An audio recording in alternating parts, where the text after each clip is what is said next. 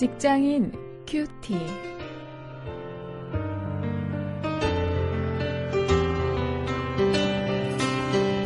안녕하십니까. 5월 3일 오늘도 출국기 2장 11절부터 19절까지의 말씀을 가지고 비전이라는 주제로 내 자신을 알라 이런 제목으로 함께 말씀을 묵상하시겠습니다.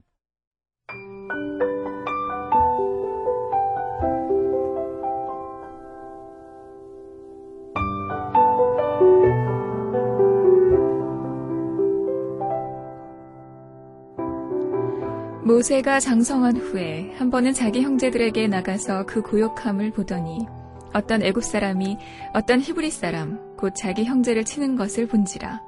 좌우로 살펴 사람이 없음을 보고 그 애굽 사람을 쳐 죽여 모래에 감추니라. 이튿날 다시 나가니 두 히브리 사람이 서로 싸우는지라.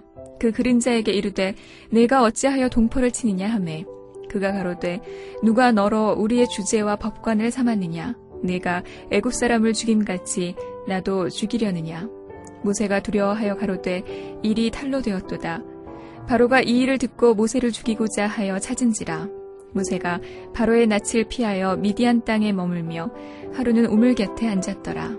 미디안 제사장에게 일곱 딸이 있더니 그들이 와서 물을 길어 구유에 채우고 그 아비의 양 무리에게 먹이려 하는데 목자들이 와서 그들을 쫓는지라 모세가 일어나 그들을 도와 그 양무리에게 먹이니라. 그들이 그 아비 루우엘에게 이를 때 아비가 가로되 너희가 오늘은 어찌하여 이같이 속히 돌아오느냐 그들이 가로되 한 애굽 사람이 우리를 목자들의 손에서 건져내고 우리를 위하여 물을 길어 양 무리에게 먹였나이다.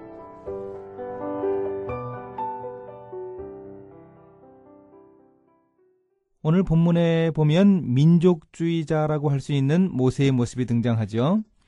장성한 모세가 보여준 이 한 일화는 그를 가리켜서 이렇게 우리가 불러도 어, 좋은 그 근거를 제공해 줍니다. 모세는 그 애굽 왕궁에서 40년간이나 왕자로 살았습니다. 왕자로 살았다는 것은 차기 이 파라오의 후보라는 이야기이기도 했는데 그는 자신이 히브리인이라는 사실을 잊지 않았습니다.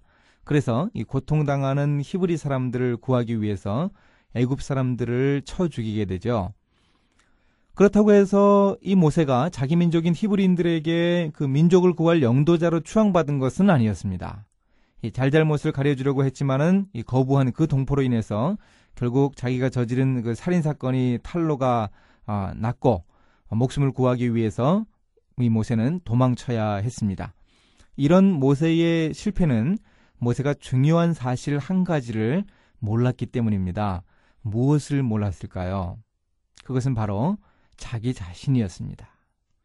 16절부터 19절에서 우리가 그것을 확인할 수 있습니다. 모세가 이제 도망을 치죠. 미디안 광야로 도망치는데요. 거기에서 모세가 한 제사장의 딸들을 도와서 양무리에게 물을 먹여 주었습니다. 젠틀맨십을 발휘한 거죠. 그런데 그들이 이 모세를 바라보았던 시각이 당시 모세가 어떤 정체성을 가지고 있었나 하는 것을 보여줍니다. 19절을 보면은요. 그 여인들이 본 모세는 한 애굽 사람이었습니다. 이건 중요한 얘기입니다. 모세는 자신의 내면적인 정체성에 대한 이해는 자기가 유대인이라고 분명히 했지만 다른 사람들이 자신을 어떻게 보는가 하는 점은 전혀 신경 쓰지 않았던 것입니다. 아마 모세는 자기가 다른 사람들에게 한 애굽 사람으로만 보인다는 사실을 몰랐던 것입니다. 이 소크라테스가 아닌 하나님이 모세를 향해서 말씀하십니다. 모세야, 네 자신을 알라. 내 자신을 알기 위해 애굽 왕궁에 있던 기간만큼만 광야에 머물러서 애굽인의 잔재를 애굽인의 정체를 떨쳐버려라. 이렇게 말씀하십니다. 우리 크리스천 직장인들도 우리들 자신의 정체성을 분명하게 아는 것이 참으로 중요합니다. 모세는 그것을 깨닫기 위해서 자기가 이제는 충분하다고 생각했던 40년 그 기간만큼 더 미디안 광야에서 지냈습니다. 우리가 쉽게 이야기하는 대로 그 광야에서 그렇게 썩었습니다. 그때 그는 분명하게 자기의 일을 할 수 있었습니다. 이제 한번 말씀을 적용해 봅니다. 나는 누구인가? 나의 일터와 세상 속에서 소금의 역할을 다해야 할, 빛의 역할을 다해야 할 크리스천 직업인인데 과연 나는 이 사실을 명심하고 있는가 한번 돌아보아야 합니다. 내가 준비됐다고 생각한 후부터 또 그만큼 우리는 오랜 세월을 기다려야 한다는 사실을 오늘 모세를 통해서 확인하기를 바랍니다. 기도하십니다. 어떤 지식보다 제 자신을 알 수 있는 지혜와 안목을 주시옵소서. 제가 하나님의 택한 백성이지만 악하고 험한 이 세상 속에서 살아가야 하는 그리스도인임을 분명히 깨닫게 하여 주시기 원합니다. 저의 정체성을 잊지 말게 하여 주시기 원합니다. 예수님의 이름으로 기도합니다. 아멘.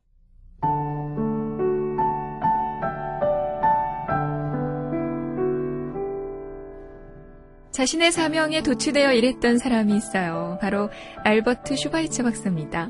그가 아프리카의 밀림에서 환자들을 돌보고 있을 때 유럽에서 온 방문객이 더위를 못 이겨 괴로운 표정을 지었습니다.